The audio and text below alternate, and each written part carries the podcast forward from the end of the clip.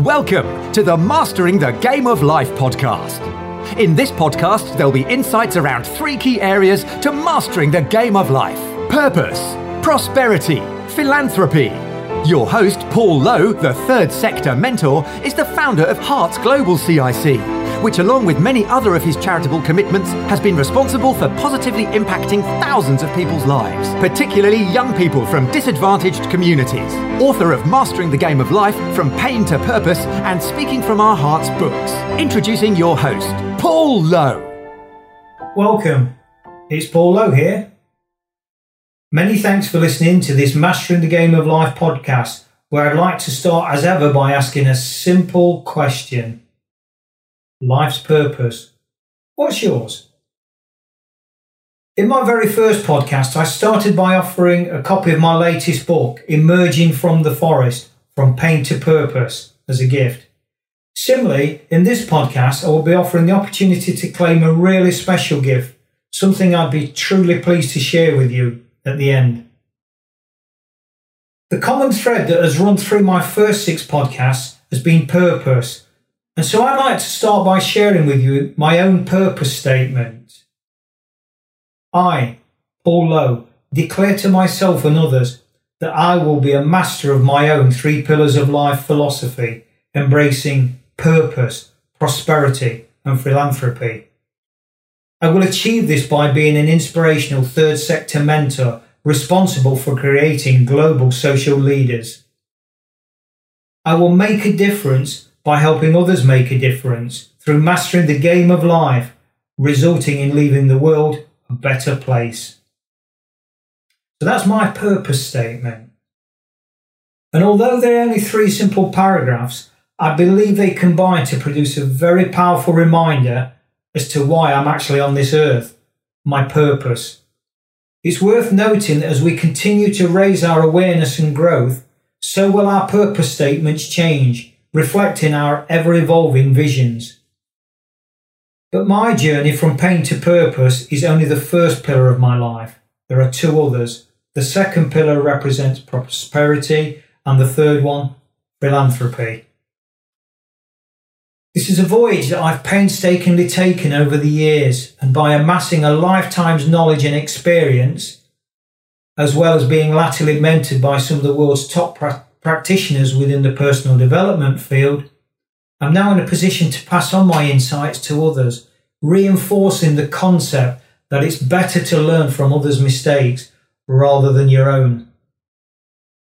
One of the mentors I've had the great fortune to learn from is Jim Britt. Not only was he Tony Robbins' coaching mentor for five years, he was also a long-time business partner to one of the grandfathers of personal development, Jim Rohn. I humbly offer my gratitude to Jim Britt, he being a world leader in the personal development industry for 40 years and hosting over 1 million attendees in seminars. I acknowledge him for his part he's played in my work and his testimonial that he gave me. And I quote Jim's words verbatim.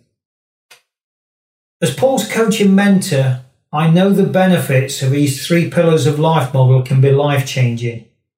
Paul's journey from pain to prosperity has been achieved by letting go, and he now uses his passion and drive to positively change other people's lives globally. So thank you for that, Jim. Eternally grateful. Okay, so I have a purpose but how has this actually manifested itself in benefiting others in real practical terms? Before answering that specific question, I think it's worth pointing out that the reason for me giving examples of some of the projects I've been responsible for over the years, benefiting individuals and communities alike, is to hopefully inspire others with a message that no matter what your starting point is in the game of life, your past doesn't equal your future. It was merely a stepping stone to get you to where you are now. And that's certainly been the case for me. So, what are these beneficial projects I allude to? In the future, I will be undertaking podcast interviews with at least two separate individuals where I humbly offer I've had a monumental positive impact on their lives, and that's their feedback, not mine. From an organisational perspective, my work has benefited many national charities such as Sargent Cancer Care for Children, which is now CLIC Sargent, Guide Dogs for the Blind, Cerebral Palsy Sport, Childline, the Dare Drugs Charity, the Brain Tumour Charity, and the YMCA, to name just but a few. Additionally, there have been a multitude of local community projects, particularly in Nottinghamshire, where literally thousands of young people have been helped and given a sporting chance in life. Creating ego gardens in schools as well as sensory gardens is something that's had a real positive knock on effect to young people too. Internationally, there have been community initiatives with Sri Lanka in conjunction with the PEF, the Purporter Education Foundation, initially sponsoring a young person's education. This was quickly followed up by sponsoring the Fountain of Knowledge Water Project in one of the remote villages there. Another successful overseas project was run in conjunction with CAP, the Community Action Partnership in Swellendam, South Africa, working with secondary school students, 15 pupils between the ages of 14 to 18. And we work with them to counter the temptations of substance and drug abuse by providing the youth with recreational activities that would enhance their well-being and self-esteem, whilst equipping them with the necessary social skills and mindset tools to successfully handle any obstacles that come their way. Addiction and homelessness was at the heart of a project I organised for the Salvation Army in 1997. The Salvation Army wanted to do a big project to bring all their homeless residents together, something that would give them a common goal, a sense of purpose. So when invited, I jumped at the chance, and after liaising with the relevant senior parties within there, I organised the Three Peaks Challenge, and this entailed scaling Ben Nevis in Scotland Scafell in England and Snowdon in Wales. Been done many times before, I say, but not walking the 500 miles in between as well, it's not. This 11 day challenge raised over £4,500 for the Salvation Army in, in southern Russia for an area that was decimated by a drugs epidemic. Interestingly, though, as I sat on the top of Ben Nevis, enveloped by the misty and awe inspiring surroundings of this majestic mountain. I don't know where these thoughts come from, but I, I committed them to paper and the words just seemed to flow effortlessly, which was another amazing feat of nature in itself, seeing as I'd gone straight into the event on the back of all my, one of my concentrated black drinking phases. Irrespective, the jigsaw poem was penned and subsequently published. Jigsaws. In the stillness and solitude of the night, a man found himself very alone, and as a result, began to reflect upon how his life had evolved. He scrutinized many aspects of his past experiences and became conscious of the fact that he had deliberately acknowledged his achievements but ignored his downfalls. Physically, he recalled the prowess of his youth his yearning spirit to kiss the sun and touch the moon, and how he had won the majority of life's battles and races and achieved many goals. He tensed his body as he reassured himself he still had a Herculean like physique. Mentally, he enthused over his many academic achievements, how he had helped many people secure gainful employment by building successful companies and communities. Emotionally, he relived the many joyous events he'd been involved in, his close loving family, and the respect of a vast array of people.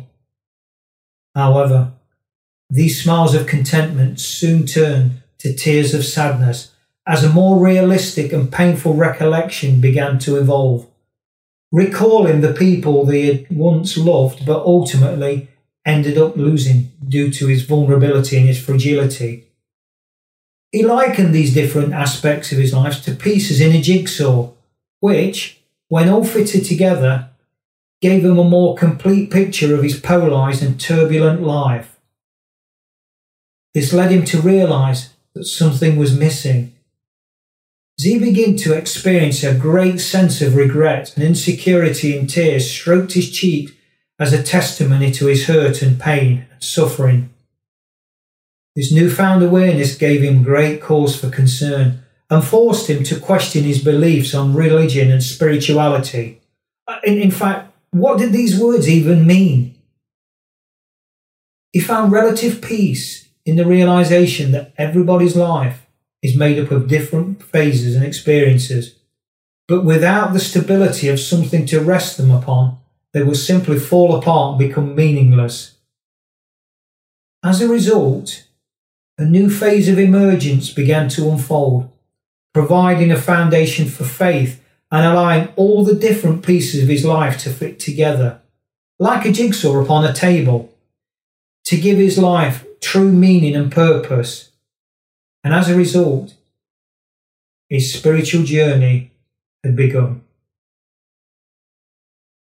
The word faith invariably takes me back to when I used to become embroiled in many fights because I wouldn't answer others' questions about whether I was blue, Protestant, or green, Catholic. My answer was always the same and always very simple. Labels are for jars. These days, when I, whenever I'm asked about faith, specifically the one relating to religion, I simply quote the Dalai Lama when he states, I believe the only true religion consists of having a good heart. Now, that doesn't make it right or wrong universally, but what it does for me, it makes it right for me. It's my belief and it's my truth. So, how do we construct our purpose statement? To answer that question, I deliberately asked someone to compile a version around what I believe is one of the most special purposes within the universe being a parent. And this is what emerged. I, parent name, hereby declare before myself and others that my life's purpose is to be 1. An outstanding nurturer and carer for my child or children. 2. A first educator, builder of self esteem, confidence, success. 3. A parent that is a role model and leads by example. And I will achieve this by giving my child, stroke children, the love, time, and attention they need and deserve.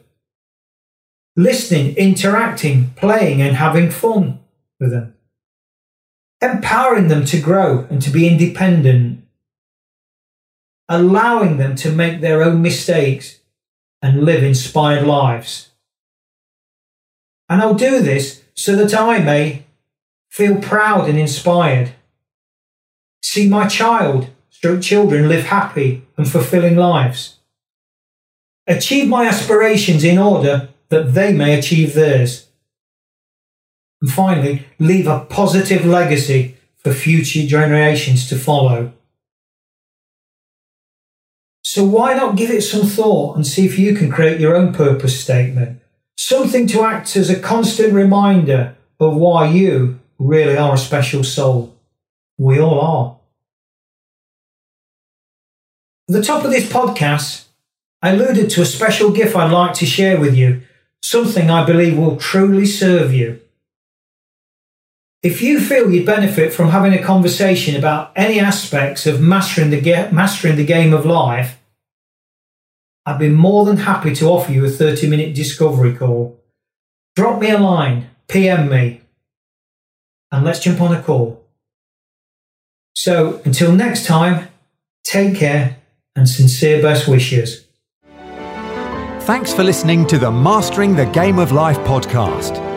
Drop a line to paul at paulloharts.com with any thoughts or questions you may have, and he'll be more than happy to respond. Alternatively, check out Paul's website at paulloharts.com or any of his social media feeds under the same name. Remember, mastering life starts by embracing our hearts.